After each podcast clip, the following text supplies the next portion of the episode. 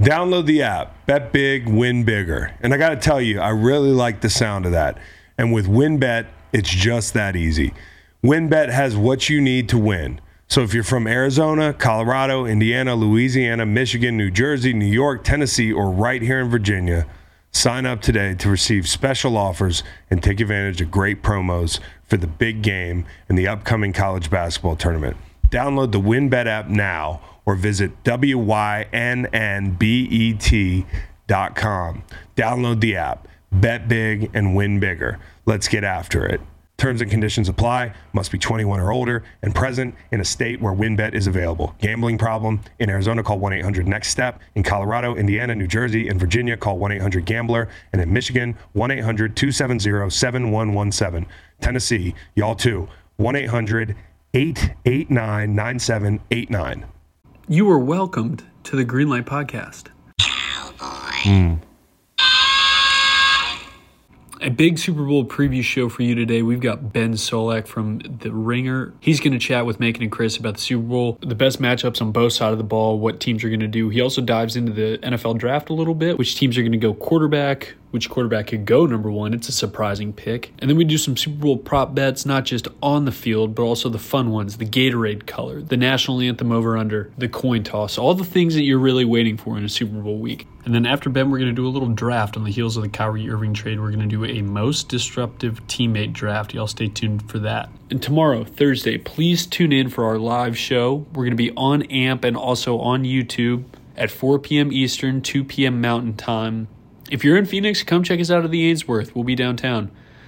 Hanging out, having a good time. Plenty of faces will be coming through. We'll tell you about it more in the show. Y'all enjoy.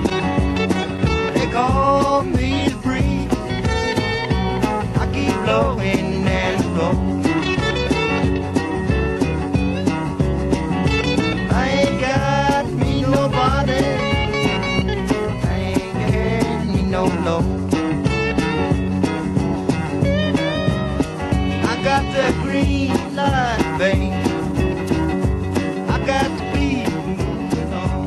We're headed to Phoenix. Uh, we're already there for those of you listening on Wednesday morning. I don't know, man. Four nights in a row of drinking, presumably. Uh, I don't know if I got it in me. I'm looking forward to it. I'll check check in with y'all later in the week. Uh, we have a live show at the Ainsworth on Thursday, two to four. Check us out on on YouTube on Greenlight uh, podcast on YouTube. Um, And if you're in Phoenix, uh, check out the Eventbrite page. You can reserve a spot and come hang out with You'll us. want to in do that. I saw I saw Nick Mangold, Julian Nick Mangold's gonna be- Chad. Johnson, Ocho Cinco. We're gonna have a couple good uh, personalities come through. some great personalities. So uh, looking forward to that. Also, who knows what Dr. Fax has up his sleeve for us in Phoenix? Bo Uh, Allen too. Yeah, yeah. So it's gonna be fun. Bo's gonna be there, man on the street. We'll we'll send him out to talk to some people, uh, get some content. Uh, I have Ben. I call him Ben Solak, but his name's Benjamin Solak. I'd never met him before. I think I met him when he was a young, um, up and coming media member, and he was covering the Eagles in 2018. But now you can catch him on uh, the Philly Special podcast. You can catch him on the Ringer Football Show. This guy's sharp. We we we wrapped this interview a little bit ago. Um, when it comes to knowing what's happening from a matchup standpoint, positionally, the whole thing, uh, you're gonna love what you hear from Benjamin Solak. Unless you're an Eagles fan, there was some stuff in there that was a little bit concerning, but um, I think he's just being as as non-biased as he can be, being a, a, a lifelong Eagles fan. Um, so yeah, stick around for that, and then afterwards, because of the Kyrie Irving trade, um, Dr. Fax is going to join us, uh, and we're going to do a draft. Most disruptive teammates of all time. That should be fun. You can go a lot of different directions with this draft. And I mean no disrespect. If you end up on this list and I know you, I'm sorry. I just was trying to win the draft. So, yeah, anyway, stick around for that. That'll be fun. And uh, I need to go home and pack. It is Monday afternoon. We leave tomorrow uh, for Phoenix. So, enjoy the show. And uh, here's Benjamin Solak. Cash App, the easy way to send, spend, save, and invest with friends. Cash App helps you connect effortlessly with your finances and with your people, and that's money. I love going on a float with my buddies, and my custom Cash App card. We head out to the James River. We pick up some drinks. We pick up some snacks along the way. Somebody pays with their custom Cash App card, and we all share our cash tags and split the bill. That is what friends are for. Cash App provides us with an easy way to send and spend money, save and invest in stock and Bitcoin. Cash App, however, does not provide a dry pair of pants. You want to remember that when you get off the river. Try the number one finance app in the App Store. Whether sending, spending, saving, investing, splitting, tipping, donating, or gifting, that's money, and that's Cash App. Download Cash App from the App Store or Google Play Store today to create your own cash tag. We're not just heading into the big game season, we're heading into big ad season. It doesn't get much bigger than this. Two of the most iconic beer brands are about to make history this year. Coors Light and Miller Lite are back in the big game after a 30 year absence. And for the first time ever, they're joining forces for a commercial. But the big mystery is which beer is the ad actually for? We're Team Miller Lite around here, so we're rooting for them to be the big winner for sure. But every little detail of the ad is completely under wraps until the actual game. So you'll just have to wait to watch the game on game day and find out what happens with the rest of us, with a Miller Lite in hand, of course. The big game hasn't been this refreshing in 30 years. Be sure to tune in to see which of these beer giants reigns supreme. And don't forget to pick up some Miller Lite to enjoy during the game. Get Miller Lite delivered straight to your door with Drizzly or Instacart by going to millerlite.com slash greenlight. Celebrate responsibly. Miller Brewing Company, Milwaukee, Wisconsin. 96 calories and 3.2 carbs per 12 ounces. All right, formally I have Benjamin Solak, but he is Ben, is what, what we just found out because I told him the story about Matthew McConaughey and how I matted Matthew McConaughey and it, it just totally bit me in the ass.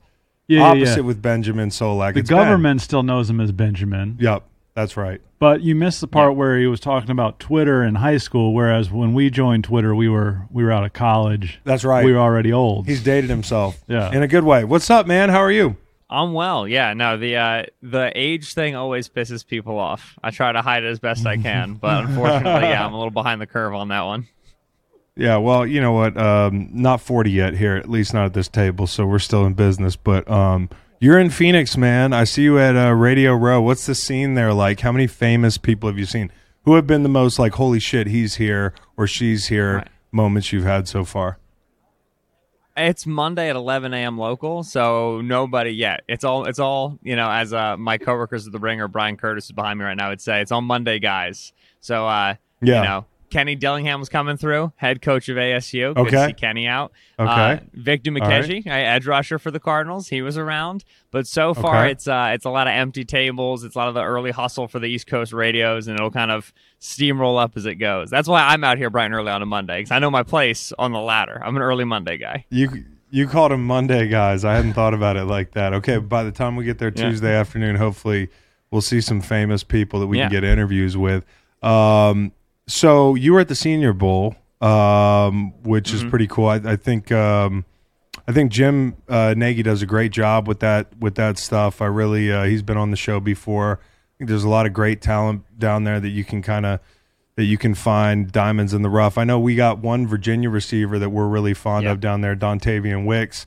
Um, Yeah, I know it's not the strongest wide receiver group this year, but which groups are strong when you got down there and you got to dig in a little bit?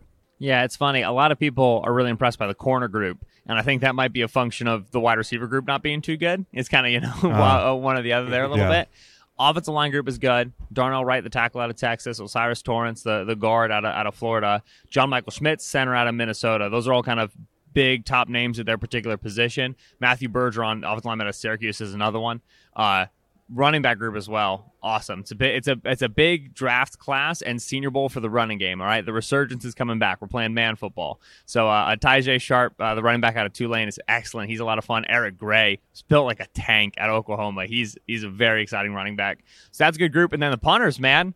All right, listen. Senior Bowl practice, a lot of stretching. It's a lot of warm up. The only guy doing anything is uh, is, is Bryce Baringer, the punter out of Michigan State, just smoking them. 65 yards, No five way. second hang time. He's actually, you know, he's going to get drafted. But yeah, it, it was a quiet year overall for, for the Senior Bowl. There'll be some early drafted offensive linemen. An edge or two might go early. A Keion White out of Georgia Tech, Will McDonald at Iowa State. But other than that, it, it, it's a- it's a tough year in this draft class. We we kind of thought last year was rough, and I think this year might be, uh, besides the quarterbacks, a little rougher. Is there an edge guy that's supposed to go really high that you've uh, kind of said in your early analyses that like maybe this guy is a little overhyped or I'm like buyer beware on this edge mm-hmm. rusher because there's always one I feel like early in the draft. Yeah. So Myles Murphy was a big recruit at Clemson who never had the production you'd like for a big recruit at Clemson to have. Yeah, I'm getting a nod from Chris Long. That's making me feel good. There's always one or two edge rushers that's that's pure theory, right? That's like, well, yeah, if this, then that. And it's okay. Well, he's started for multiple seasons at one of the best programs. So how much more if this, then that are we going to kind of allow for for for a player like Murphy who's got tools? Like I expect him to go round one, but again, you're you're drafting him on the premise that your NFL coaching is going to be that much better, that much more impactful than his Clemson coaching, his Clemson strength and conditioning. And that's a tough sell for me, right? And so Murphy's a, tricky mm-hmm. one. Even Tyree Wilson is like a very good player out of Texas Tech. He's just a little bit older, you know, long power rusher, just kind of, you know, yeoman's work. He's not going to be the high sack guy. And so after Will mm-hmm. Anderson, man, it gets, it gets bleak quick at edge. It's a tricky class. Is the is the free agency class really is isn't it deep at running back in the NFL this year? There's a lot of a lot of decent backs you can get in free agency. Uh, you said the running back class has got some impressive cats. Uh, are they impressive enough to really kind of uh, not dictate but affect the way that that class um, goes about its business in free agency this year? I think yes, just because running back is one of those positions where you're constantly looking for uh, a rookie contract replacement, so you don't have to commit to a second contract. Right? The Eagles here in Phoenix is a tremendous example. Miles Sanders on on on his final year of his deal, free agent in 2023. Well, Sanders had a great season, thousand yard rusher, but you look at what Kenny Gainwell has done the last few weeks for them, especially in the playoffs, and you go, all right, well. Yeah, we're going to give Sanders a contract. We're going to sit down with his agent, but Yeah. If we can rock this with Gainwell and keep it a rookie rookie deal and use that money elsewhere, running back is one of the positions at which to do that. So you look at like a, a Miles Sanders, you look at a Josh Jacobs, you look at Saquon Barkley, you wonder what sort of contract these guys are going to get. But uh, a lot of these teams are watching De'Von Achane out of Texas A&M, who can just absolutely just four two run through the sound barrier, sort of a cat. Jahmyr Gibbs out of Alabama is like a led the team in receiving. There are some really solid backs, even behind Bijan Robinson, who's going to cost a pretty penny he's so talented. I do think, yeah, like this is a strong enough running back class that you're going to see a, a, a tepid market for the free agent running backs. That's interesting. Um, yeah. So, how about the the first pick in the draft? Everybody's talking about it. Who's going to move up? Yep. Who do you think is more likely to move up? And then I also heard a rumor that the Panthers could move up. I guess anything's possible. What kind of package would they need to bring to the table to Yeah. occupy that one spot? It's really tricky this year. I'm I'm I'm so happy the Texans won that game against the Colts because it's gonna it makes Yeah. these, these next few months really a lot more interesting. the The first reason it's interesting is because nobody agrees on the quarterback class, at least in terms of people I've talked to. Certainly not before we get to the combine and we start to get measurements on guys like Bryce Young. But you talk to anybody in the NFL, anybody in scouting, and you ask them to rank the first three guys, let alone the four guys. You put Anthony Richardson in there, quarterback out of Florida, with Will Levis and Bryce Young and C.J. Stroud. You get a different order, and accordingly, it, it's going to be a big who can keep their cards closest to the vest, who can kind of run this chess match sort of a situation where the Bears are going to be trying to drum up that trade, but if nobody knows who the Texans want it to, then no one's going to feel confident moving up until they do. And and, and Houston, Right. Nick Caserio, a, Bri- uh, a Bill Belichick GM, does a nice job of keeping his cards close to the vest. Nobody really knows what DeMeco Ryans likes at quarterback because DeMeco ain't been coaching quarterbacks. He's been coaching linebackers and safeties and corners. So it's it's it is very hard to figure out who likes who and who's going to go where. I think the Colts are desperate, and since the Colts are desperate, the Colts are a great candidate to move up to one. Critically, if the Bears move back to four, they're still in range of Jalen Carter, the defensive tackle out of Georgia, and Will Anderson, the edge rusher out of Alabama. Those are the two blue chippers in this draft. Those are the two dudes with a capital D. And so, i if mm-hmm. you're looking to make sure you grab one of those guys, then I think the Bears will more likely be willing to trade with the Colts. The Panthers at nine will make calls. Absolutely. I mean, talk about being set up for a, a young quarterback. They've got a good defensive mind with a great defensive roster. Brian Burns, Derrick Brown, Jeremy Chinn, Jaycee Horn. Like this is a group. They got an offensive line that was rock steady. They were healthy. They got four or five starters back. They have a star receiver in DJ Moore. Like they have it in place to develop this young guy, Frank Reich, who was a big part of Carson Wentz's development in Philadelphia. Yeah. They have Yeah. all the all the spots. So they're going to try to make that call, but they have to be able to send enough to the Bears to convince them to move out of Jalen Carter or Will Anderson range. That's where the price gets jacked up. Where if, if the Panthers are making that deal, it's multiple first round picks and then something. That's what the Bears are starting with and trying to hammer over the course of the next month and two months. Can the Bears stay on that? It depends if they can make the Panthers feel sweaty enough about the Texans at two and the Colts at four, and that's where we go back to the top. Nobody really knows who likes who just yet, and that makes this thing very difficult to figure out. How high do you think somebody? Because you know somebody's in love with Will Levis, and you know how, how Yep. high do you think somebody like Will Levis could go? Uh, we see it every year, and then uh, and, Yes. and who do you think that team might be? If you made me guess right now who goes one overall, I'd take Levis. Uh, uh, I, I Oh. personally wouldn't put him there, but I, I know the NFL. I, at least I think I do. I think I know it's blood. I, I think I know it's spirit. Uh, and Will Uh-huh. Levis is it, man. In terms of like what, what Levis and, and and I like Levis for what he is.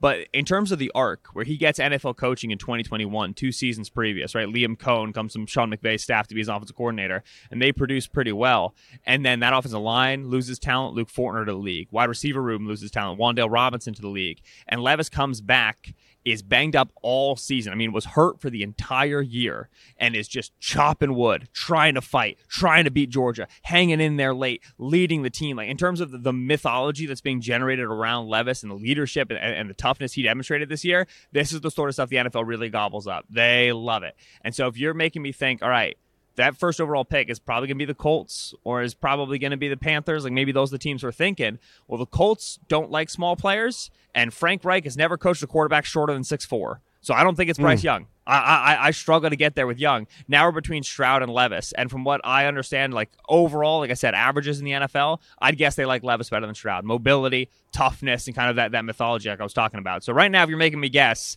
I'm putting Levis at the pole position, we'll see what we we see over the next two and a half months. And I'm a big buyer uh, on upside at the quarterback position. I know some people just take one because they kind of have to take one. That guy seems safe enough. You know, like I'm not the guy that would take Will Levis. I'm the guy that would take Anthony Richardson, Anthony Richardson Yes. somewhere. Um, what do you make of him? And who could be a possible taker on that upside? Yeah. Anthony Richardson is further along than people think, in my opinion. And uh, I, I think you're going to see that borne out in, in, in the way he rises over the next couple of months. Richardson was not served well, I think, by the, the changes in the Florida coaching staff and the coaching that he received this year. You're kind of reading tea leaves when you say that. You're trying to un- like watch the film and interpret it out interpret it out backwards. But Levis would, or excuse me, not Levis. Richardson would have these wonderful moments, pocket presence, reading out the field high to low, find the check down, you know, feel identify the blitzer, change the protection. He'd have these great, great instances of, of understanding the position to its fullness, right? Snap to throw, mental game, physical game, all of it's there. And then the next play would just make the most knuckleheaded mistake you've ever seen. Right. And you're trying to understand how how are we how is this happening?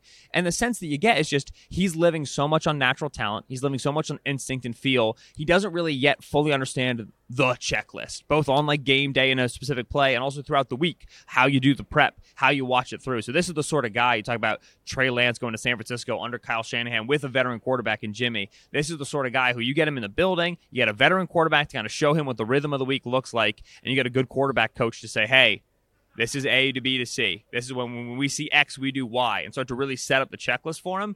I, I think he can take off because you see the natural flashes of it. You really do, and it's just inconsistent right now. Panthers at, at, nine are a spot where I think if they don't move up to one, that's the ceiling for Richardson. Where like I say, he's, he's tall, he's a rocket arm. They have a good situation there to develop a young guy. Uh, right now, books are set in his line, uh, Richardson over under at about 16 and a half. Like the expectation in Vegas is that this guy's going round one has a chance to go top half round one. So I think Panthers at nine is where you start to set the ceiling. And then you go down, you start to look at teams like the Saints, right? Trying to get up in, in round one off that 29th overall pick they got from the, the Sean Payton trade. If they want to move forward, they miss out on Derek Carr. He makes sense for them. There's a lot of teams that could develop a young guy like Richardson. Oh man, I mean, I love Anthony Richardson. I just Yes. um, if he can end up in the right situation. But that's what so much of it has to do with, and you alluded to that. you know, walking into a place where you have a bridge, maybe starting over him and a qualified quarterback coach, I would definitely bet the under on that just because I'm going to be pulling for it. Um, so, Yeah. how about a team that's a candidate to join the Caleb Williams uh, sweepstakes willingly? Uh, I was talking a little bit to Mina Kimes about this. Um, Yeah. And it feels like there's any number of teams that might say, hey, let's punt this year and uh, be in the running for the what seems like the surest thing. And do you think it is that sure thing? So, do I think it's a sure thing? I, you always want to be careful. Next year's quarterback class always looks rosier. The grass is always Yeah, greener a year uh-huh, later uh-huh. when it comes to quarterbacks. You never know. With Yeah. that said, with that said, holy smokes, can Caleb Williams throw the football, man? I mean, he Yes, can just sling it. He is something to see. He's a sight. Uh, and so I do think that's going to be something that's uh, present in the minds of the teams that are taking quarterback. Who it is is is a tricky business, right? Like I would be surprised by nobody. You could tell me the Texans are trading back out of two, and they're taking the first year of DeMeco Ryans to retool the defense, and they're coming back for quarterback next year, and I'd be surprised, but I wouldn't be flabbergasted. You know what I'm saying? Like I, I, I this is a quarterback class where I think everybody likes everybody. Nobody loves everybody, right? It, it, it's tough to really fall for one of these guys unless you're totally okay with Bryce Young playing at his size. So I could see like you know all those top teams, but the the the, the team that really stands out to me is the Cardinals, who are nowhere right now. And the way that Right. that they're talking about Kyler Murray and the way that he's affecting the the head coaching search and, and the difficulty with which that contract was negotiated, and now the changes in the front office, they are impossible to riddle out in terms of, of, of how committed they're going to be to Kyler moving forward. The other team that's had a mobile quarterback who's in a weird commitment space to their quarterback is the Ravens with Lamar. And like, I don't know. I don't understand. I have no clue why that's going the way that it is. But these are the teams that are in quarterback flux. And so if they decide, hey, like, let's not commit any further than we already have, let's see what this looks like for another year. And if we want to make a change, maybe we think about making a change in 2024. Even after Caleb, it's a good class. And so there's there's going to be sight on that 2024 class. There has to be with a gem like Caleb Williams at the top. Yeah, I mean, uh, the Saints are in cap hell. They're not going to be great, maybe. I mean, I, I know the Rams, I've thrown them around as a team that might be worse than you think, um, as evidenced by this year. And then just, I don't know what's going to happen there under center Ooh, next year. I like that. You know, uh, yeah, uh, Rams fans didn't Yeah. like it much when I suggested that they might tank. But I mean, at some point, you have to to play the long game. Uh, you can't play the short game every Right. single year. In fact, Somebody like they have a tell really Mickey Loomis and the do it. Saints, man. Yeah, right. Yeah. I know. I know. They don't know. Um, anyways, yeah, let's talk about the game, man. You you love matchups. I know it's uh, it's kind of what you do. You talk about a lot of them, and we've got some great matchups this Sunday uh, with the team you know well, in the Eagles. And I feel like the biggest one for me, uh, as I look at this game, is how does Kansas City get all these guys blocked? Uh, where do you where do Yeah. you see the biggest mismatch? Where do you see a matchup for Kansas City that might be actually beneficial to them? And what do you think they do from a game plan standpoint to mitigate this risk that the Eagles front poses?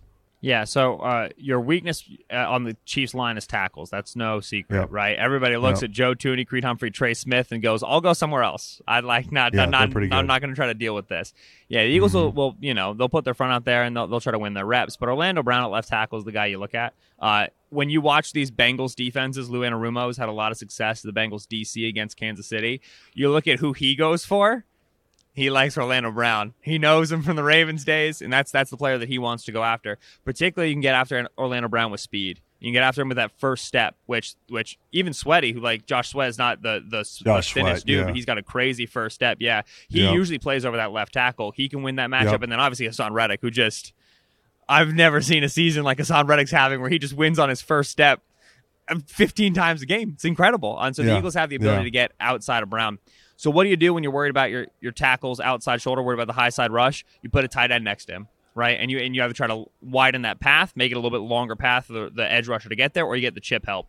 And the the Chiefs this year have been unbelievable with multiple tight ends on the field. Chiefs 13 personnel, right? One running back, three tight ends, is the number one personnel grouping in EPA per play in any offense this season. It is tops. Patrick Mahomes has like a 16% explosive pass rate when he's throwing out of 13 personnel, like 0.8 EPA per play. It's bananas because they get to their their play action stuff. They get Kelce down the field and they get speed at receiver. Justin Watson, Marquez Valdes Scantling, they're able to hit stuff down the field.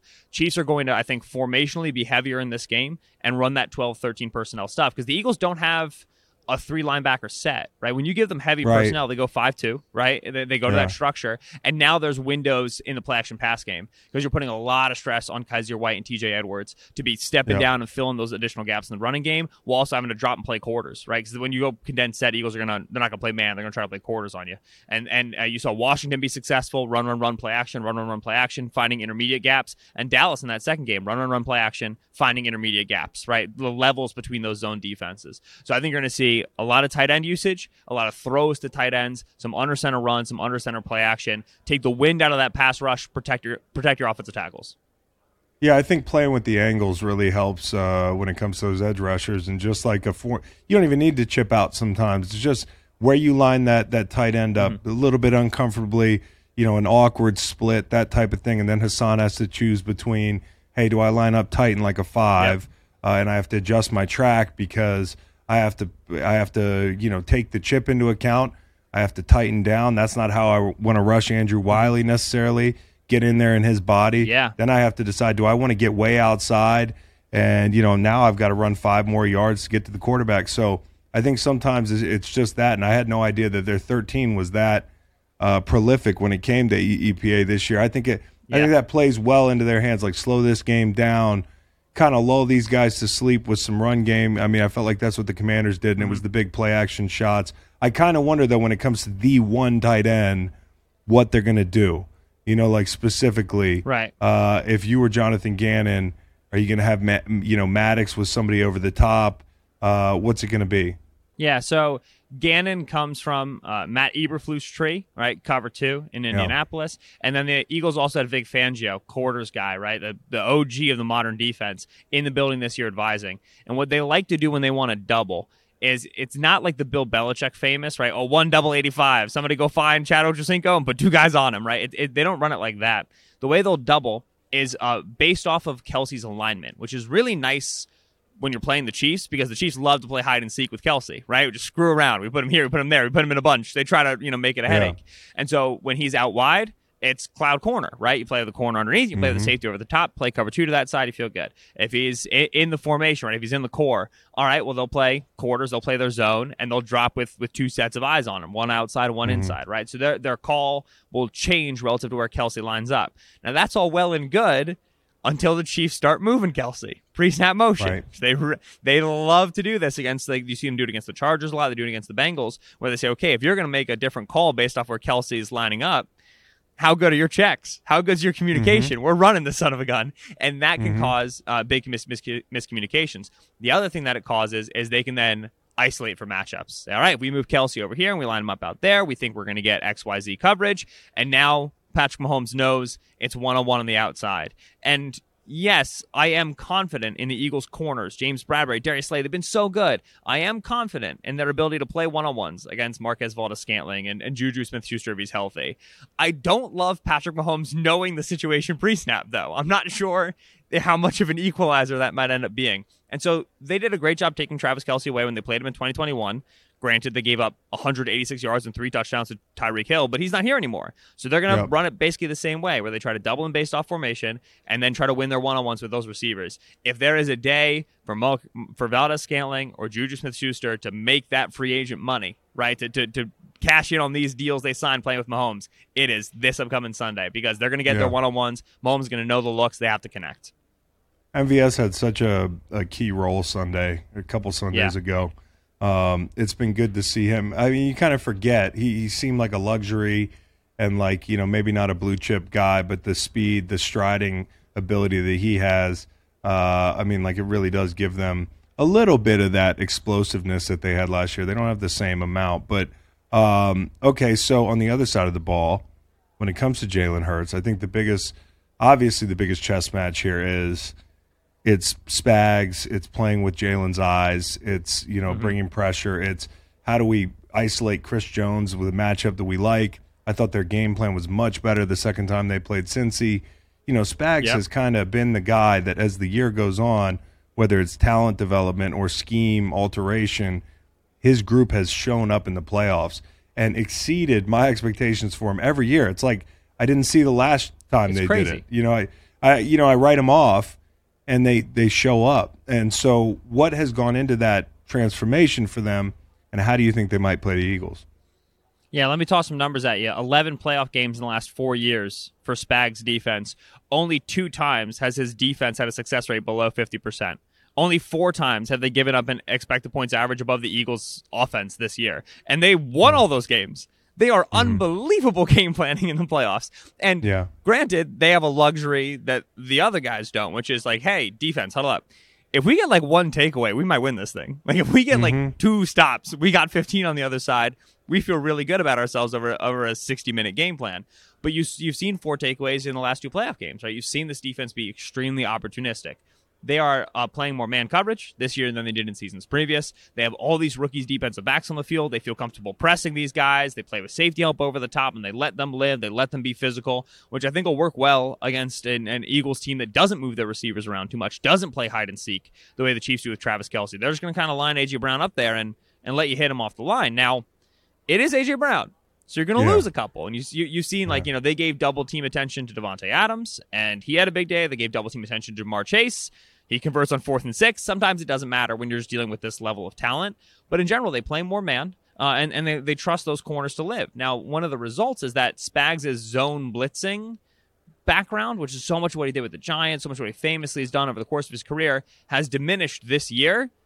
I think you're going to see that ramp back up. I think that's mm-hmm. what you see in this game against against Jalen Hurts, who Hurts struggles against blitz and particularly struggles against zone blitz because he doesn't like Yep. to check the ball down. And if you're not going to mm-hmm. check down against zone blitz, get the ball to Miles Sanders, get it to Kenny Gainwell, get it to Dallas Goedert in the flat, let them go beat a tackler.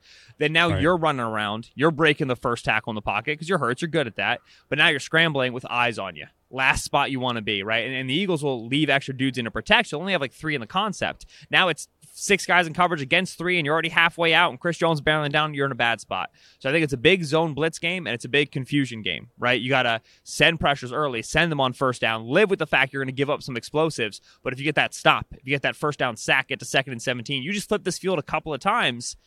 Mahomes and this offense should put up points on Gannon's defense. And so you just need to win a couple series. And if you do that, you think you can win game script and you can end up uh, winning this thing out. So I think it's going to be zone blitz and a lot of chaos. If I was Spags, that's what I would do. I mean, yeah, obviously you Mm-hmm. laid it out there, but like you play for the negatives. You know, this team Yeah. scored 30 Great points a game. it. I mean, like, you know, like you you a team like this, they're going to get theirs, but like can you make them make mistakes along the way that could be beneficial to your offense and to the the momentum of the game and put them in third and longer situations and first and 15 and you know, false starts, you know, communication, a sack wrecks a drive. Like I'd rather have them do that and make him check the ball down versus zone blitz and and and roll the dice on us getting a ball out on a 10 12 play drive. So uh, Right. you know, yeah, I think that's the way to go. Uh, do you see this being an over game?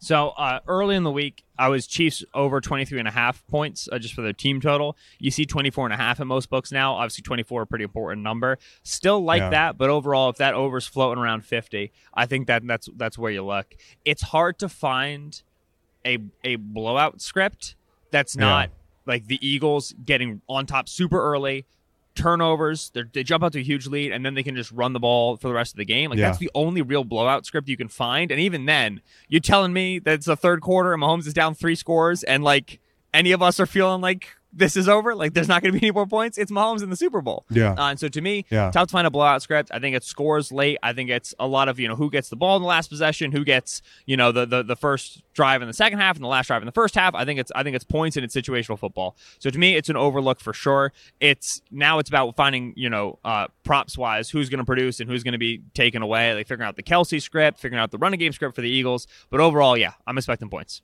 Make, what do you like uh, prop wise? Well, uh, let me just counter that for a second. Let me Okay. just throw in a potential This is zag. what you do. Yeah. Let me give you a, A potential give me a, zag. give me a score. maybe the quarterbacks. I'm not going to the score. Maybe the quarterbacks aren't healthy.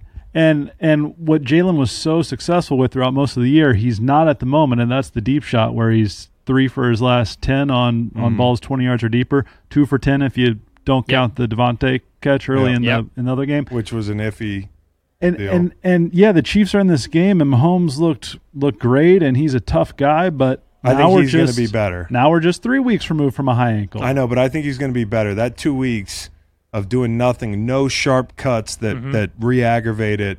I mean, like I was wrong. I thought, and maybe it's credit to Mahomes for winning a fucking Oscar, Or maybe it's a low couple ankle. Sundays ago. Yeah, maybe it's a low ankle. But he came out there Sunday night, and the things I thought were off the menu were not off the menu for him, and he actually looked pretty Yeah. good doing them. So I, I actually worry a little bit more about Jalen's health because it's more of an unknown. Yeah. You know, I can't see the shoulder every time he cuts. You know, like all I can see is maybe he doesn't look as sharp on a ball here or there. To your point, so yeah, I mean, uh, I'm still going to bet the over, but that's a terrifying picture you paint. Right. Uh, I'll, I'll put it to you this way: uh, Jalen Hurts' inaccurate pass rate by Pro Football Reference. He's only got five games this season above fifteen percent. All five of them have been his last five games. Okay, so that's Yeah. Giants and Bears, which is pre and then during shoulder injury, and then the last three games, Mm-hmm. Giants, Giants again, and 49ers. This might be a cheating stack. Like three of the five games are against the Giants. I don't know if maybe that's what the stat is, but it, like last five games, he's been less accurate. The Eagles are also scoring 30 points in all of those games. This team Yeah. scores points, right? I mean, they they they score seven when they get down low. Yep. They run the football on on third and, and and you know medium to get to fourth and short, and then they convert the fourth and short. Like I struggle to find a caliber of play for Hurts that's low enough that I don't think this Eagles offense is producing points. This is just this this is as Their floor as is fluid, so as variable as yeah. It's Yeah, so, the, the floor fl- is so floor is high. high. Yeah, I trust them. Yeah, I mean, I think they're in the twenties for sure. I mean, even on their worst days, you know, like this defense is pretty good, but but uh, yeah, uh, okay. So give me a receiver who we might not be expecting to go off that we could hit some props on. Yeah, so uh, there are two Chiefs receivers that I really like to go over, neither of which are actually receivers. It's running back Jerick McKinnon and then tight end mm-hmm. Noah Gray. Gray, we touched on a little bit talking 13 personnel. Gray is the tight end two for the, Yep. the Chiefs. He's going to play in 12 personnel sets and 13 personnel sets. In the six games this season, in which Gray has had at least 20 routes run. He's been over 10 yards, which is where his props at right now in five of the 6 mm-hmm. The two playoff games that he's played these last two weeks are two of those six games in which he's been over 20 routes run. They are using these multiple tight end sets. I think you're going to see Noah Gray get uh, receiving volume, like, you know, two receptions, three receptions. That's been his peak this year, but that's over 10 yards. To score touchdowns like plus 850, plus 750, they're going to have multiple tight ends on the field if they're in the low red zone. So I love Gray to, to sprinkle some stuff. I love Gray in DFS. That's where you get wild. That's where you do the, the, the long stuff. But then Jerick McKinnon, the running back. McKinnon's stats with and without uh, Mecole Hardman in the lineup are really, really, really important. He's played nine games without Mecole Hardman available. He has twice as many targets in the games without Mecole as the games with Mecole. He has three times as many receiving yards, averages 39.6 receiving yards in the games without Mecole than with Mecole. Because when they need yards after the catch, they go to Mecole Hardman. And when he's not available, they go to Jerick McKinnon. And so the over under right now set at 22 and a half is way too low for a team that has already told us we're not getting Mecole Hardman. I highly expect a big Jerick McKinnon game catching the football. How about a long shot anytime touchdown score? Somebody like uh, longer than 500 on the odds here.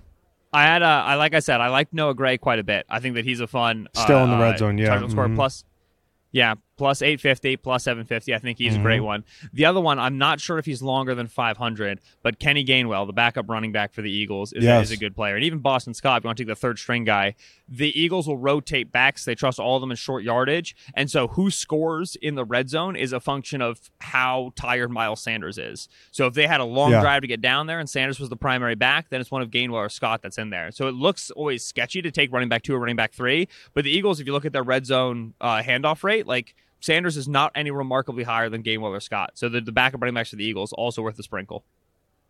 Yeah, it's just math. I mean, it's just whoever's going to be on the field down there. Patrick Mahomes plus five twenty five right now at WynnBET. Score anytime. Really? Getting a lot That's of value bananas. from that high ankle. Yeah.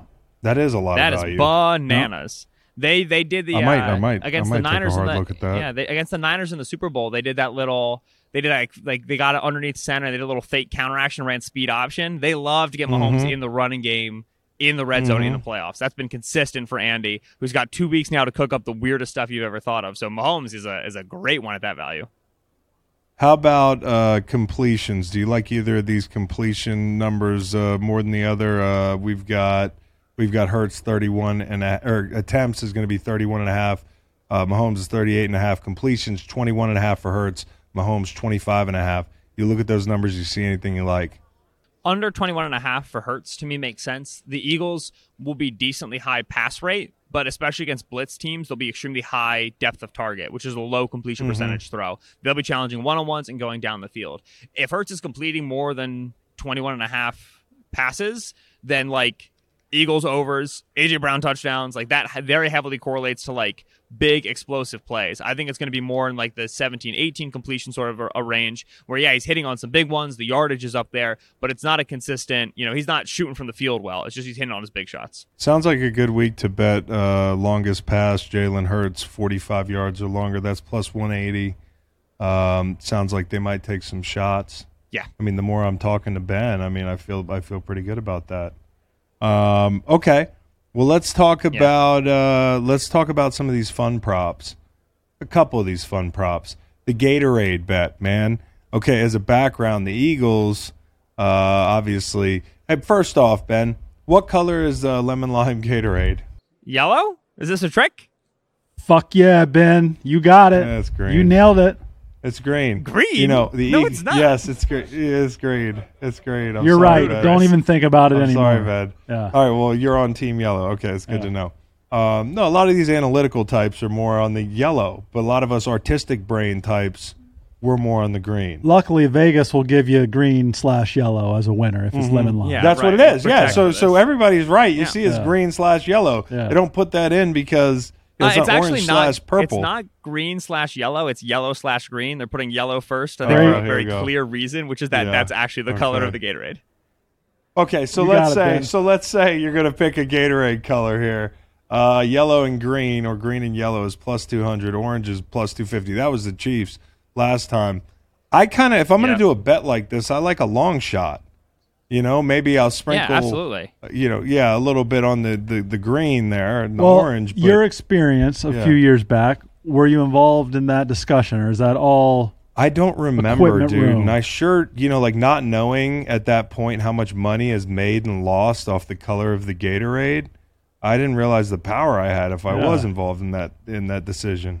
You could have you could have run up behind Doug with a cup of water Yeah, just cup to say, of "Hey, purple. look, he got dumped." Yeah, here's some purple. yeah. Yeah, then they know Right. something Cash was up. They might be like, "Dude, check and see if this guy's got a win bet app. You got to tuck some food coloring in the in, in the shoulder pads, and real quick, just drop some purple drops in, and throw it over the Exactly, top. Wave dude. at the Yeah, camera. yeah, Did the work. No, I mean, yeah, plus six fifty, I might. Um, what are you? What are you guys betting here? Are you betting the the Gatorade color? Yeah. If you're betting Gatorade color, you absolutely better take a long shot. Anybody who's taking the favor on Gatorade shot. color is outside their mind. Yeah, this is Clear, arbitrary clear as and gets. water plus six fifty.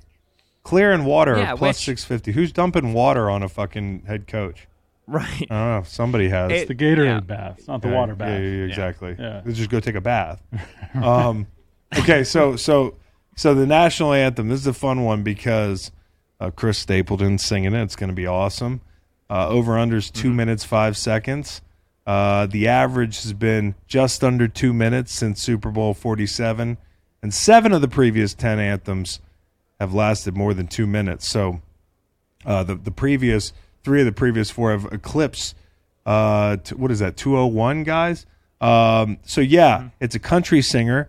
I feel like he's going to hold the notes. Eric Church and Jasmine, Jazmine Sullivan two it. years ago went two sixteen. I feel like you got to go over here. Is it no Yeah, brainer? it was steamed over when it first opened. It was uh I want to say it was too flat and now it's at 205. I'm pretty I I lean over, but the most important work I will do this week will not be talking to no players, no coaches, making game predictions. It'll be finding stadium employees and asking the question. You heard the anthem rehearsal? How's it sound? What's uh what's what's what's our clock? Anybody got the iPhone out? What are we looking at? Every week every year Super Bowl week, somebody somewhere gets it. And on Wednesday the numbers just get nuked. So the goal is to beat that guy. I can remember being in Miami. I think for the Super Bowl the last time uh, I was down there, and um, somebody called me. and Was like, "Hey, I'm at the stadium. I heard. I just heard it. I just clocked it at blah blah blah, whatever it was." And uh, and then like before I could even get my bet in, the, the the number had jumped. You know, so like They're on this Yep. thing all week long. It's incredible. Um, another one Yeah. was the very first was the same. It was the same week. It was my first year out of football where I could legally bet, and I was doing a man of the year thing. I was on the field getting ready to congratulate Calais Campbell, I believe it was, and I was standing next to Terron Armstead. And at the end of the anthem, I'm like, "Oh fuck!" He's like, "What happened?" I'm like, "Well, you can't do this yet," but. uh but the the anthem just went over or whatever it was uh, so so yeah it's it, it it it is there's nothing like being there in person trying to keep a straight face while uh, they do the anthem and you're staring at your phone so um, any other fun props you like make Hmm. Here's one. How about uh, not a prop per se? Who's to win the the football game? You two, you two bleed green bird fans. the Philadelphia Eagles the Philadelphia Eagles man I'm not, you're not going to get me to say the Chiefs are going to win the game it's going to be a close game but the, the Eagles are going to win the game. The thing that scares me, like I said, is Andy Reid with two weeks, it's Spags with two weeks, um, it's Kelce and it's Mahomes. Yeah. Ben's, I mean, a, it's- Ben's a journalist. He's a professional. Yeah, he, he- who's going to win, Ben?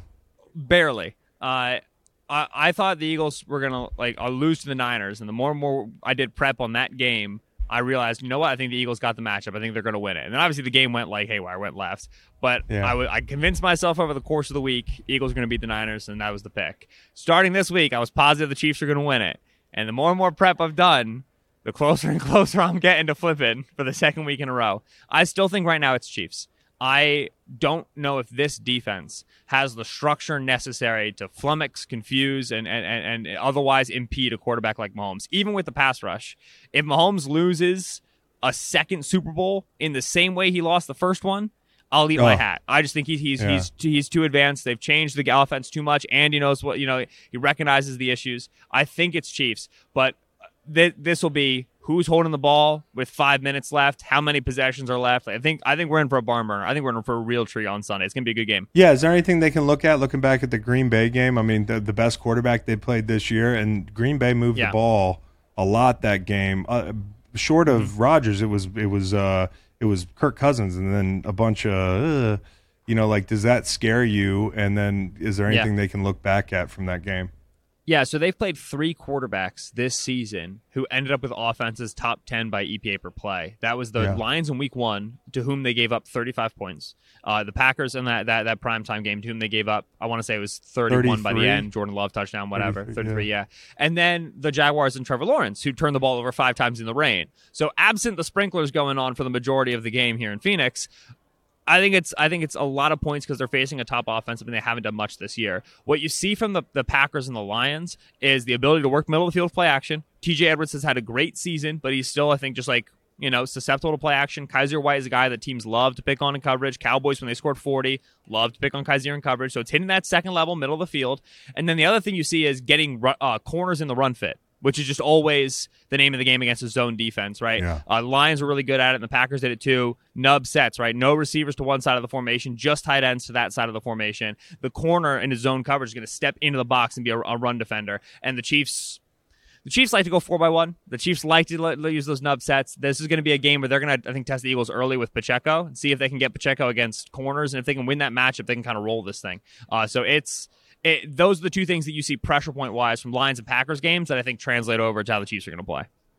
Brilliant, awesome. Uh, ben, Ben, how do you and your contemporaries view a Chris Long, uh, Super Bowl champ, man of the year with the Eagles? totally The un- like Jaws, Reggie White, unnecessary question? Chris Long. Well, you know, So or in, no, in I this have- I have- studio, I have he's a good something story. of a I have a good story here. god. Okay, perfect.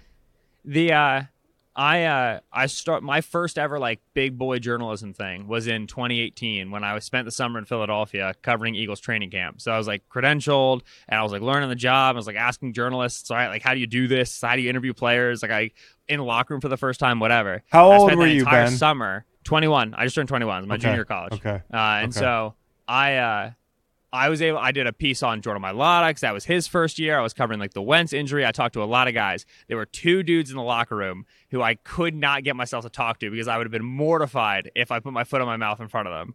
That was Malcolm Jenkins and Chris Long. And five Oh, years later, here we are. Chris Long's podcast. Didn't put my foot in my mouth. Largely got the players correct. No. Um, but yeah, I mean, like Long, yeah, Long was that dude. They were right at the Super Bowl.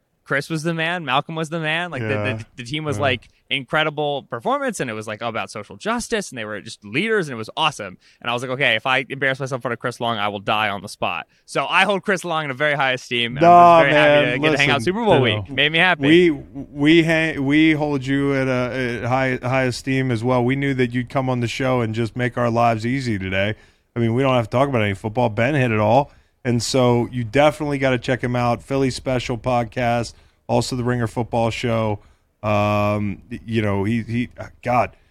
You got you. You've been listening to Ben for a while, Yeah. And I was like, I got to check out some of his stuff. He's on everything, so I really appreciate the insight, bro. Very impressive. Yeah. Thank you. yeah, thanks a lot. Yeah. Thanks so much. It Hope was a good see you in time. Phoenix. Athletic Greens. I take AG1 by Athletic Greens literally every day. I gave AG1 a try because I wanted to improve my gut health, boost my energy, enhance my immune system, and wanted a supplement that actually tastes great. All great athletes have one thing in common they take care of their bodies. And now we podcasters at Greenlight are getting on the AG1 train.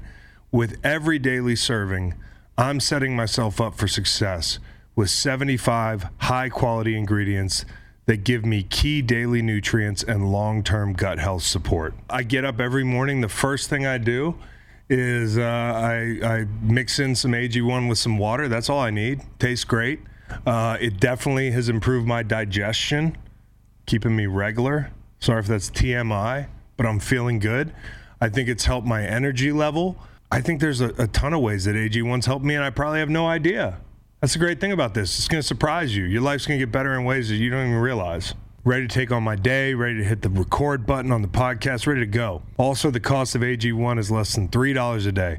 Pretty good if you ask me. It's a really effective daily habit with the highest quality source ingredients. Win win. If a comprehensive solution is what you need from your supplement routine, then Athletic Greens is giving you a free one year supply of vitamin D and five free travel packs with your first purchase. Go to athleticgreens.com slash greenlight. That's athleticgreens.com slash greenlight. Check it out. If you're in Arizona, Colorado, Indiana, Louisiana, Michigan, New Jersey, New York, Tennessee, or right here in Virginia, and you haven't tried the WynnBET app yet, I have great news for you. Sign up today to receive special offers and take advantage of great promos for the big game and the upcoming college basketball tournament. Don't miss out on the fun. Download the WynnBET app today. Terms and conditions apply. Must be 21 or older and present in a state where WynnBET is available. Gambling problem? In Arizona, call 1 800 NEXT STEP. In Colorado, Indiana, New Jersey, and Virginia, call 1 800 GAMBLER. And in Michigan, 1 800 270 7117. Tennessee, y'all too. 1 800 889 9789. All right, in the spirit of Kyrie Irving joining the Dallas Mavericks, we talked about it in the open. Here is the most, are we, should we call it the most disruptive teammate draft, not worst teammate draft? Because who's to say, you know, if Kyrie's a bad teammate? Right. He just might be really disruptive. And some of these guys, they were just disruptive guys. They were, they weren't, it wasn't like, uh, you know, Or gals. or gals. Yeah, that's true. You might have somebody on your big board that is a woman. is what I'm is what I'm deducing. You know, Tonya Harding and Nancy Kerrigan were not teammates. Were they teammates? Mm, do your Yeah. research. With Okay. the They number teammates? one overall pick, Oh Team my- Macon selects Tonya Harding God damn it! of the United States Olympic team. So what she did was she had somebody club her fucking teammate's knee, dude. Yeah, I guess they were teammates. That makes it a lot worse. Yeah. You know, all this time I thought she just uh, gunned down her rival, Nope. Well, yeah, Club down her rival. but happened to be a teammate. Got the ex-husband involved. yeah, a Guess didn't bodyguard. Pay attention to the movie. Yeah, yeah. She she uh she had somebody um try to end the career of of her teammate. But it was like a comedy of errors, like the actual carrying out of that uh, that that directive, wasn't it? Yeah, which made it even more disruptive. Yeah, it was really disruptive. It wasn't even like a clean, you know, club, and then we're moving on to the next thing. right. The coach is like, "Hey, are we gonna have everybody ready for the frickin' ice meet, Mm-hmm. Ice meat. and then the assistants are like, "Well, we don't know because the one teammate clubbed the other teammate in the knee, and she's now hurt." Can you imagine like like team dinner night before the game? Like you just got your ice cream and Mm-hmm. you're, you're going up to your hotel room and someone just pops out of nowhere. Was it team dinner? Was after team dinner? Well, I'm just saying it was Yeah. it was like I think it it was was after a practice skate. Yeah. I would be so fucking flattered if somebody clubbed me in the knee. I was like, I didn't even know I was in the game plan. Who was your backup? It's incredible. Who was your backup? My backups were pretty good. It was William Hayes and and uh, in in Philly, I was the rotational That's the that's the real question. Have you ever had a backup that you think like, yo, if if they could, they, they would hurt me to play? Yeah, probably some of the rookies. they were sitting there in Mike Waufle's meeting room, just tired of the whole situation. Even though I was a backup guy, I never I never like hoped or wished someone got hurt. You just maybe nudge uh, Mincy in the in the just tap him with your, uh, pot your. Dodge Charger. um, yeah, that would be flattering actually if somebody did that to me. So, um, what if what if Megan? What if you just assaulted my voice box? I immediately now. thought about real estate agents. Most were just like- cutthroat industry I've ever witnessed. It would be uh, we're that commonplace. You just see agents down on the street holding their kneecaps Yeah, left and right. yeah, that's good. You'd be stepping over your fellow real estate agent to open the lockbox to get inside so the I front hope you have door. more women. Number two, going with D'Angelo Russell. So I forgot about this. Fill us in on I this did again I didn't. because he snitched, right? Yeah, like he either went live or he recorded Swaggy P while they were hotel roommates and while Swaggy P was maybe dating Iggy Azalea, Yep. a really big pop star. Literally, really big. She's tall as fuck. So She is. She's huge. I guess Swaggy P was maybe FaceTiming other girls, chatting it up, and your roommate, your teammate, who you expect, like, hey, this is my private time. Maybe I have a few female friends that my current girlfriend doesn't know about. Just want to check in. You're being like Craig. Kilborn in Wedding Crashers. It's just like he- he- he- honestly, that's a bad guy in the movies, right? Mm-hmm. You know, but I am I'm sympathetic to the code, but you're being Craig Kilborn. No, it's just like, hey, like you paint this picture by like secretly recording me. Yeah, it's bad. And it makes it look like I'm doing something bad, but it's like my thing is like it's for just what? FaceTime. But but still, but like even if your teammate does it to you, it's just like for what? Like, are you trying to do? Are you trying to get with my my current girl and you want something to be like, hey, leave him? Mm-hmm. But or you're just bored, or you're just like, I feel like doing this because of what? That D'Angelo Russell wanted to be the shoulder that she could cry on. I, I, maybe. She would have to bend down to cry on his shoulder. But even if that happened, still bad teammate. Look up Iggy Azalea's height. And gotta they were engaged. They weren't just dating. oh, they were engaged. Oh, Yeah. So yeah, Yeah. even even worse. So that that's hard to. Five ten. Five ten. Who's that? She's standing next to somebody. That is- somebody's that's huge. Liz Cambage, Australian pro. She's six eight. She's a basketball player. Mm hmm. D'Angelo Russell's a disruptive teammate also because he sucks. Yikes. You know what I Damn. realized about Matt? No, he doesn't suck. The other night he went for like forty. Listen, the Matt, day Ryan called him like the worst player in the in the NBA, and then the the, the, the Anytime Matt doesn't personally like a player, Yeah. or he has any type of gripe, Yeah. he throws around that that player sucks like a lot. Or they're, you, they're you don't not think good. D'Angelo Russell sucks? Yo, he said that about. He thinks Kyrie sucks. no, Kyrie doesn't suck. I don't But- think Kyrie. Sucks. I said that Jalen Brunson was better. I think Kyrie's good. Do you agree with that? We're like- safer. safer, No, he said better. safer, Okay. safer. Okay, as long as you guys, as long as you guys change it up a little bit, I understand you don't like him, but like to say things like that is a little. Okay. Is it- Number three pick in the uh, most disruptive teammates draft. Uh, I'm going to go with Barry Bonds. Okay. Look no further than the story that I heard from a personal friend uh, by way of uh, somebody who was on the uh, the Philadelphia Phillies at the time that the Pirates played the Phillies when Bonds was a rookie. Andy Van Slyke uh, who was an outfielder for the Pirates, actually told the Phillies to hit Barry Bonds with the baseballs the whole series. Just beat him the whole series. Beat him because he's an asshole. And we will pay your fines.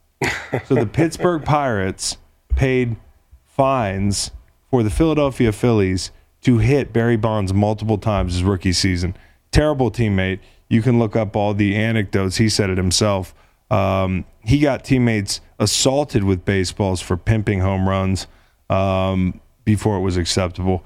And uh, I want to throw in an honorable mention here. Maybe you guys can put him on your big board. But Sammy Sosa was evidently pretty hated by his teammates.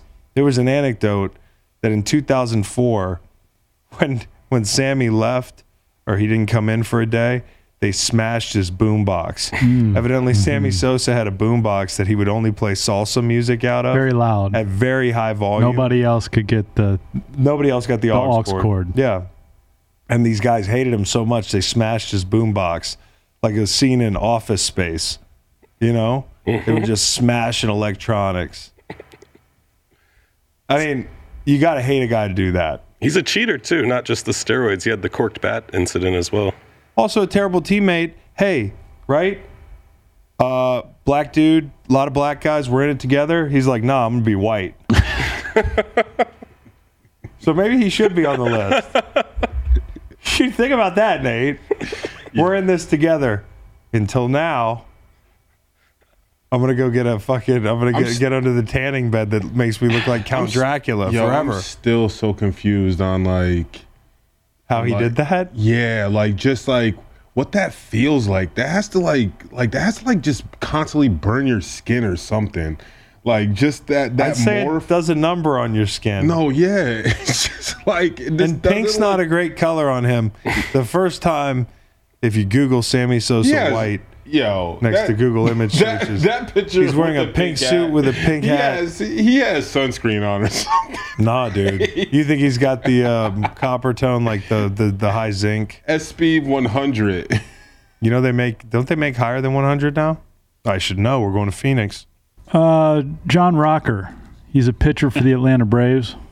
Did a racist thing to a teammate. Oh, he was just racist. He was racist, You know, he's racist, which can't be good for clubhouse morale. That's good. It's a good safe picket too.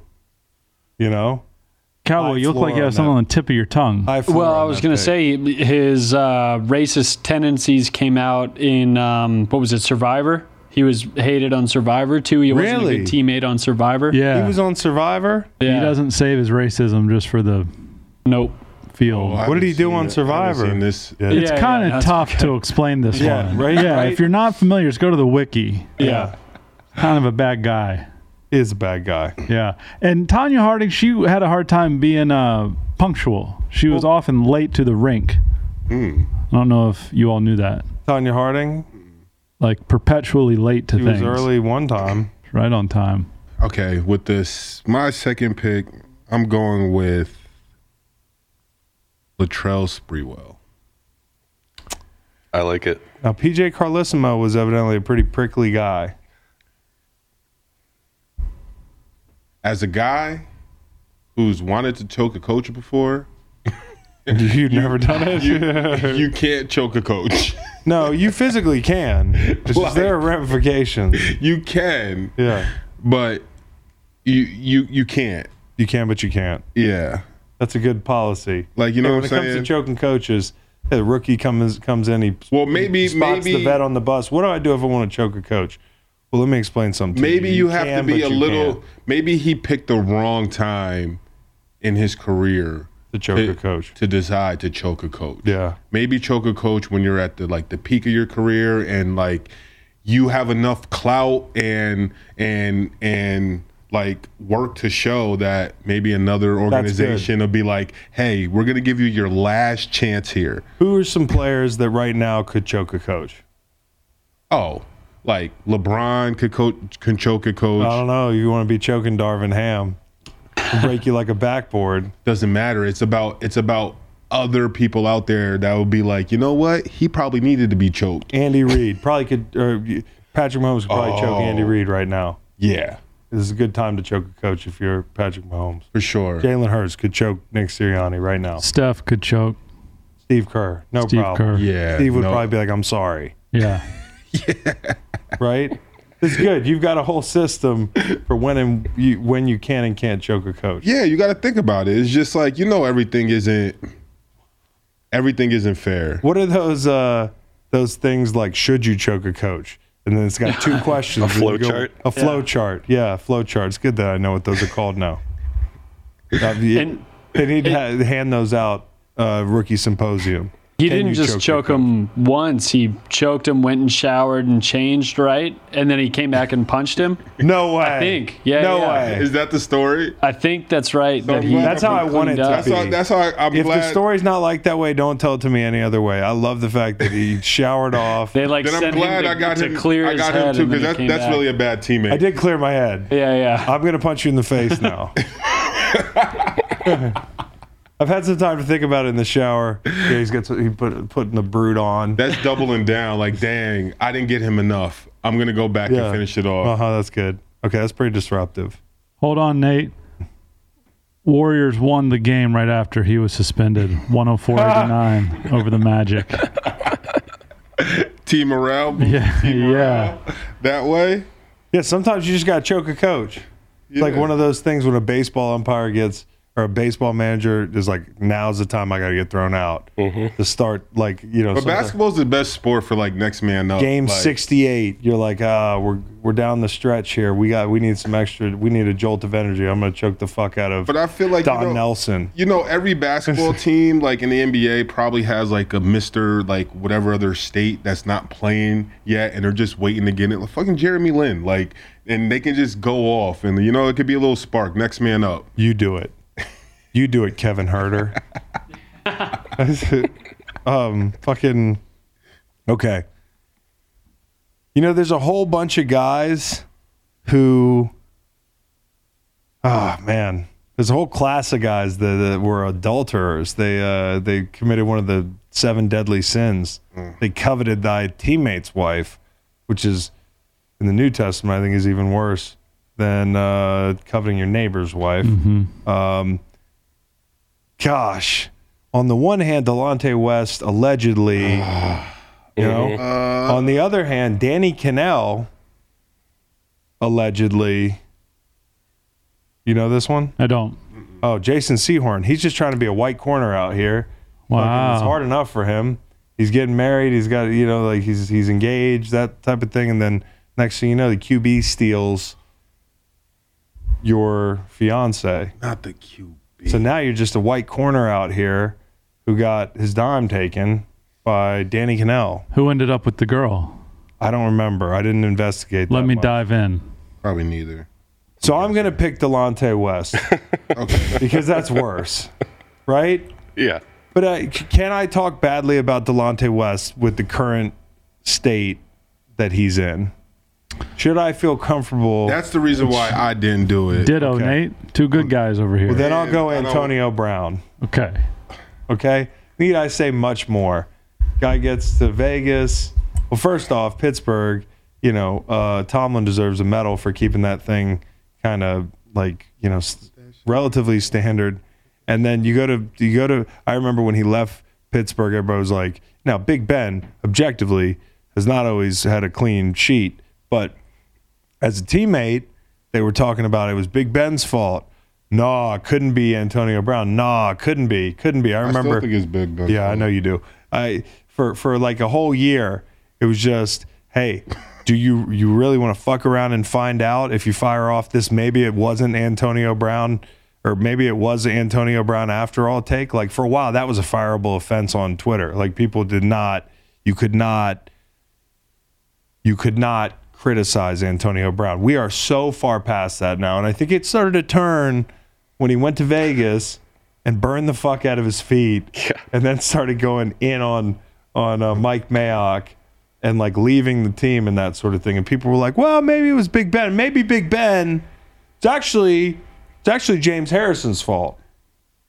It's actually what Right. It wasn't Vontaze Burfict. It's actually James Harrison's fault. Maybe James Harrison's the worst teammate of all time Wore an illegal helmet. wore an illegal helmet for 20 years. Okay.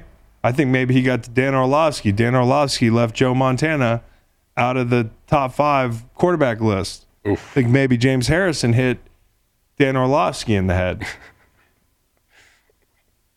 Out the back of the end zone. All right, Yeah. So I just want to say this, and the list goes on. I mean, it just continues. The guy's in Vegas. He's burning his feet. He ends up in Tampa. on a George Foreman grill. Hold on a second. hey, hold on a minute, player. Hey, guys like the goats. Like, hey, I'm gonna get you a job. I'm gonna get you a house. You're gonna live with me in Brookline. Two Not jobs, Brookline, right? where- The wherever he was Patriots and Tampa Bay. yeah. Two jobs. in in New England in my Brookline house, and then you go down to Tampa. I'm taking care of you again, and then what do you do? Me and my wife break up, and you're posting fucking memes of us. You know, me, Antonio Brown, and Gisele.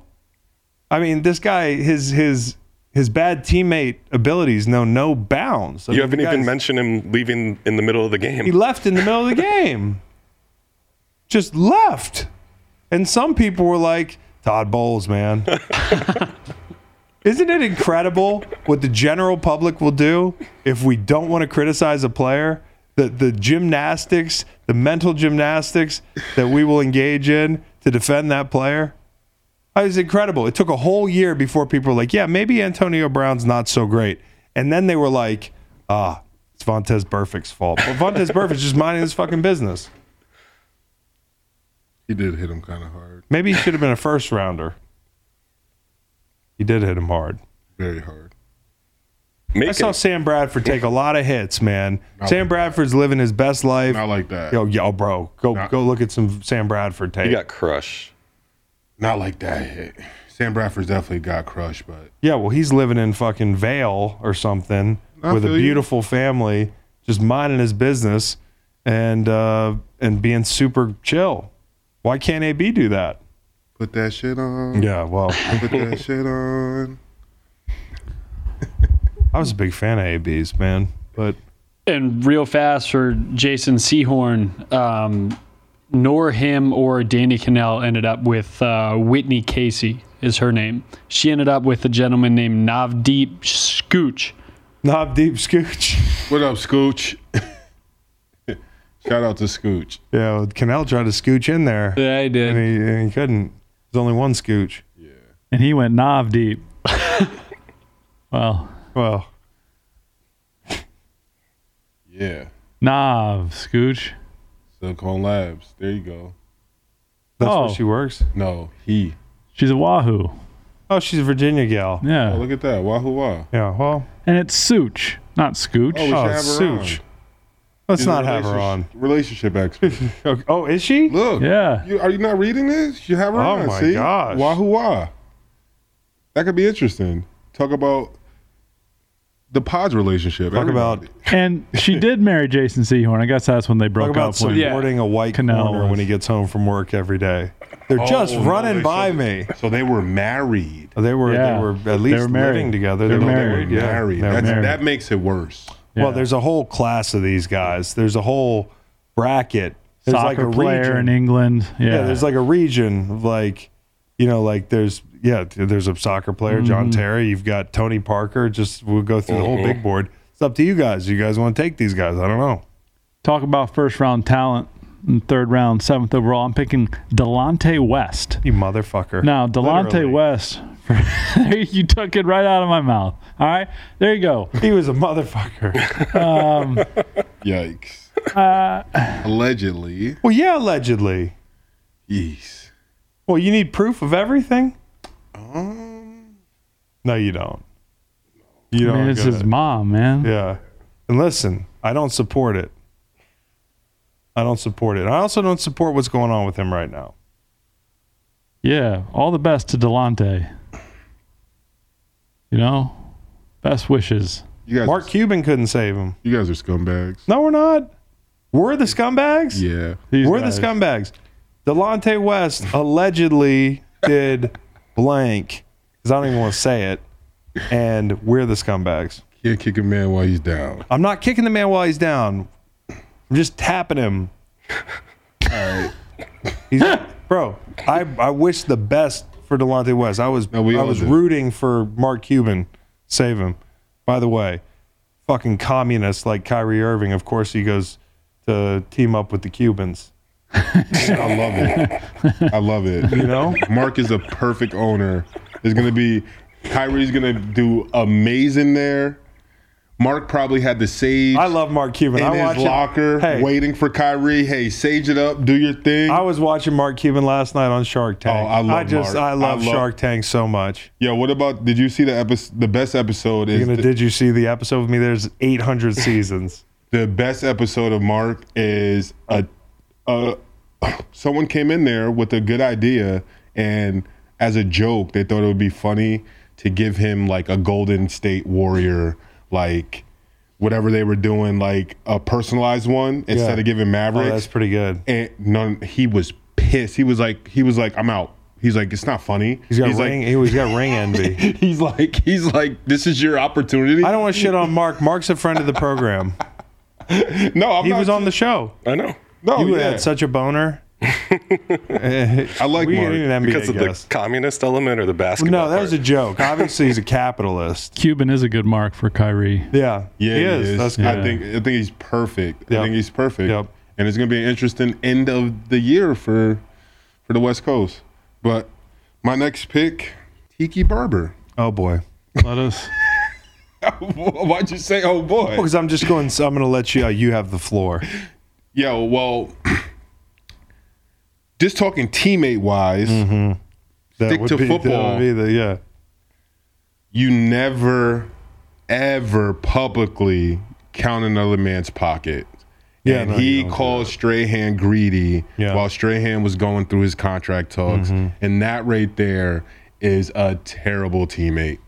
That's like He was being a terrible teammate. Yeah. I, I'm not going to. You know, uh, it's like when you say you're not an asshole. You're being an asshole. I Yeah. think in that situation, that was a bad move. it's it's a it's a bad move. I'm And sure since then he's talked about it and regretted it. maybe I have no Yeah, idea. I don't know. I have no idea. And he, He, had, he propelled that other- club to a Super Bowl. He said Eli wasn't a good leader. He just he he he he set the set the He's like put Geppetto. the thing in the thing. then he retired, got out of the way. They won a Super Bowl. He was just pulling the puppet strings. Yeah. Didn't he Oh, no. also hook up with his like babysitter while he was married? That's I- like Yeah, that's but a you bad know what? teammate. That's a victimless crime While- when it comes while- to this draft. I think while she was pregnant with twins. That's a victimless crime. Uh, objection, Yeah. Your Honor. She wasn't the that's babysitter. What's the word? either. What's the word when they object because it has nothing to do with the case? irrelevant. Irrelevant. Irrelevancy. Yeah, that's irrelevant. and the judge goes, Now, if that was Tom Coughlin's boo, we've got problems. If he was doing a Danny Kanell or a Tony Parker or a John Terry, If it was his wife's mom, that's different. is it It's still Yikes. it's a Still different irrelevant. Scale. Still too much. irrelevant? yeah, I I, actually have a good friend that like he had college basketball. His coach was like DMing his girlfriend, and they No ended up getting way. into a fist fight. Like he told him to stop, No way. and he still did it. Who was the player? It's my friend. it was at Toledo. I'll just say. Oh, narrow it down. All right, look up any player on Toledo that's from Connecticut. probably doesn't currently play for Toledo. This is this is no, yeah, that. yeah. right there. He's looking at 07, 2007. It's right 2008. there. Thanks, Genius. Yeah. You're up. Scroll down. on you, there. You're on it. lowercase g. Justin Annoying. the guy named uh, Muhammad Lowe, Nice. ironically, is six eight. I think it's Ridley Johnson. Muhammad. It's Muhammad Lowe. It's Muhammad Lowe. Yeah, that's like he was. He was what you call Found it. Click on him. He was a who's the uh, coach. Now we get to look at the coach. Go up I and look at the don't- I coaches. don't know. I don't know the coach. Well, damn, look at the coaches. I don't. I wonder if these guys are still coaching. was, We could do some serious Oppo recruiting. Stan Joplin. That was his last year at Toledo too. And Joplin. Yeah. If it was the head coach, it was Stan Joplin. Yeah, I have no idea. Got- I just know that altercation with a coach. Okay. over- News over breaking some- podcast of sorts. of sorts. 15 years ago. Unnamed Toledo coach DM's swing forwards girlfriend. What the fuck? Um, We just break stories from before Twitter existed. yeah, that's that'd be a good thing to do. We could do that. Vontae Davis is my selection. He retired in the middle he of the retired game. in the game. Now, at the time, just for the sake of the the draft, I drafted him. But I kind of got it right. Like they always tell you, if you don't want to be here, leave. That sort of thing. Guy left. What are you going to do? It's an all-time call your bluff situation. All time. It was cold that day, I think, in Buffalo. This was the Bills before Josh Allen. This was. he was a really good player too. I think the best part is he gets home, right? And his wife is like, What are you doing? I have What's the TV, up? the And- game's on right now. And he's like, "Why aren't you at the game? Like, why aren't you supporting me You know, he got popped for a big old DUI this weekend. this weekend?" Yeah. Yikes, dude! T- bad timing for Vontae Davis, mm-hmm. No. former Colts. I don't like being at this bar. I think I'll drive home He knocked a at 1:15 p.m. That's kind of or a.m. That's kind of what he did. Well, go ahead. knocked a car on the side of the highway. Everybody okay? So, uh, fortunately, well, actually, the guy went to the hospital, but he's Surprised it wasn't okay. one of his teammates. All right, doing I, I got no problem with Vontae Davis. It's just I'm trying to win the draft. Where'd he go to school? Maryland, no. Well, that's just uh, Vernon. I forget where. Illinois. Illinois. Illinois. You got it. Yeah. Okay. Uh, I'm going with Chick Gandil. That's G A N D I L. Chick Gandil. Now, y'all, listen up. What's what? What's the worst thing? You're on a team. You're trying Oh, what's hard. the worst thing? Uh, Common goal. yeah. Giving it your all. My man threw a game. Now you're going to think, oh, Shoeless Joe Jackson. Shoeless Joe Jackson hit about 375 in that series. Mm-hmm. A lot of people argue that he wasn't on the take. This guy, Chick Gandil, he's the ringleader. But it's not the entire team. There are only eight of them. Now, There's only Shul- eight. There are only eight who, who were in on the fix. Oh, in the fix. I was gonna say I thought they won with eight players. I was gonna say like absolve them. So bring it to modern times. Y'all are on a team and you have a teammate who throws a game on Headache purpose to get a little Smith. cash. Headache Smith. Yeah. Um, Dang, and he doesn't he doesn't pay everyone out, so those three people didn't get paid out. That's right. Yeah, that is shitty. Bad teammate. that's really bad. Yeah, that's really bad. That's really bad. That's a good one, Mix. Thanks. Went way back for that. Thanks. Yeah. Thanks. Went back to 1919, in fact. Yeah. Um, even though I don't want to, cause I can't really think about too many. I hate to do a fellow D tackle, but I'm gonna go with Albert Haynesworth. Now, what did he do?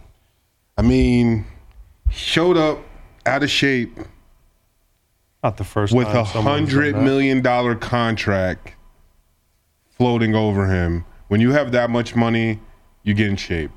You you can get in shape. Like, Albert you- Haynesworth out of shape. Worst team. Worst teammate. Uh, I mean, at the end of the day, when you when he when you're like as good as he was, Yeah. and you're uh, you're the main focal point of a defense, yeah. and everyone's kind of counting on counting on you to be in there. I'll do you one play. better, Jamarcus Russell. Yeah, yeah. The same the same thing, dude. Yeah. Like when guys like it, it's. I I used to be a bigger guy, and I know like for some people it is very hard to lose weight and to try to maintain and be mm-hmm. active and do everything mm-hmm. you're supposed to, and they want out of you in the NFL. But at the same token, when you have when you're in a certain tax bracket and you have enough money to get the help or You can't be rich and be fat, is what you're saying. not when it's your job not to be Okay. like as much as much as bad as it sounds but if you're if if you're getting a hundred million dollar check and they say hey you need to be 325 pounds you can't show up 350 pounds No. and expect people not to be disappointed and or hey get it why can't you get it together Okay, that's going to be a tough one to top, but I think I'm going to go John Terry. I just had to put one of these uh, philanderers in here. Isn't that the word? Mm-hmm. Sex havers. The, the Who's a college basketball Adulterers. player? yeah he he he he got a um a teammate's girlfriend pregnant and then uh, encouraged her to um, exercise her right to choose, which is of course her right. Uh, but I thought that was just the icing on the cake uh, when it comes to being a bad teammate. Yeah, he would go number one if we were doing this draft in England. Really? They hate He's him. like known to be a bad teammate. Yeah, yeah. Just for that one thing. yeah. It was tabloid season. Who is that? That's Flanders Fleming. he plays for Florida Gators. Good player. Yeah, He was at Charles, Charleston Southern. Everybody wanted that cat. I'm serious. Good player. He's averaging 15 a game. Flanders. Yeah, his name's Flanders. That's a good one. PFJ. Yeah. He's a junior. PFJ. PFJ.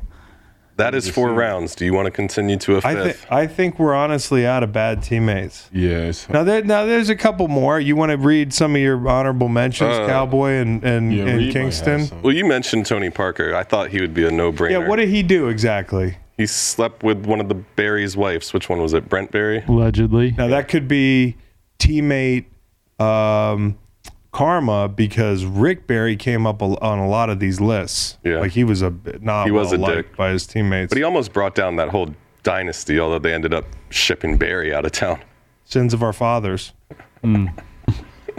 With One of the first great. Isn't that what happened with Tony Probably Was Rick one of Rick Barry's kids? yeah. I used to jump on the trampoline with one of the Barrys a lot uh, when I was a kid.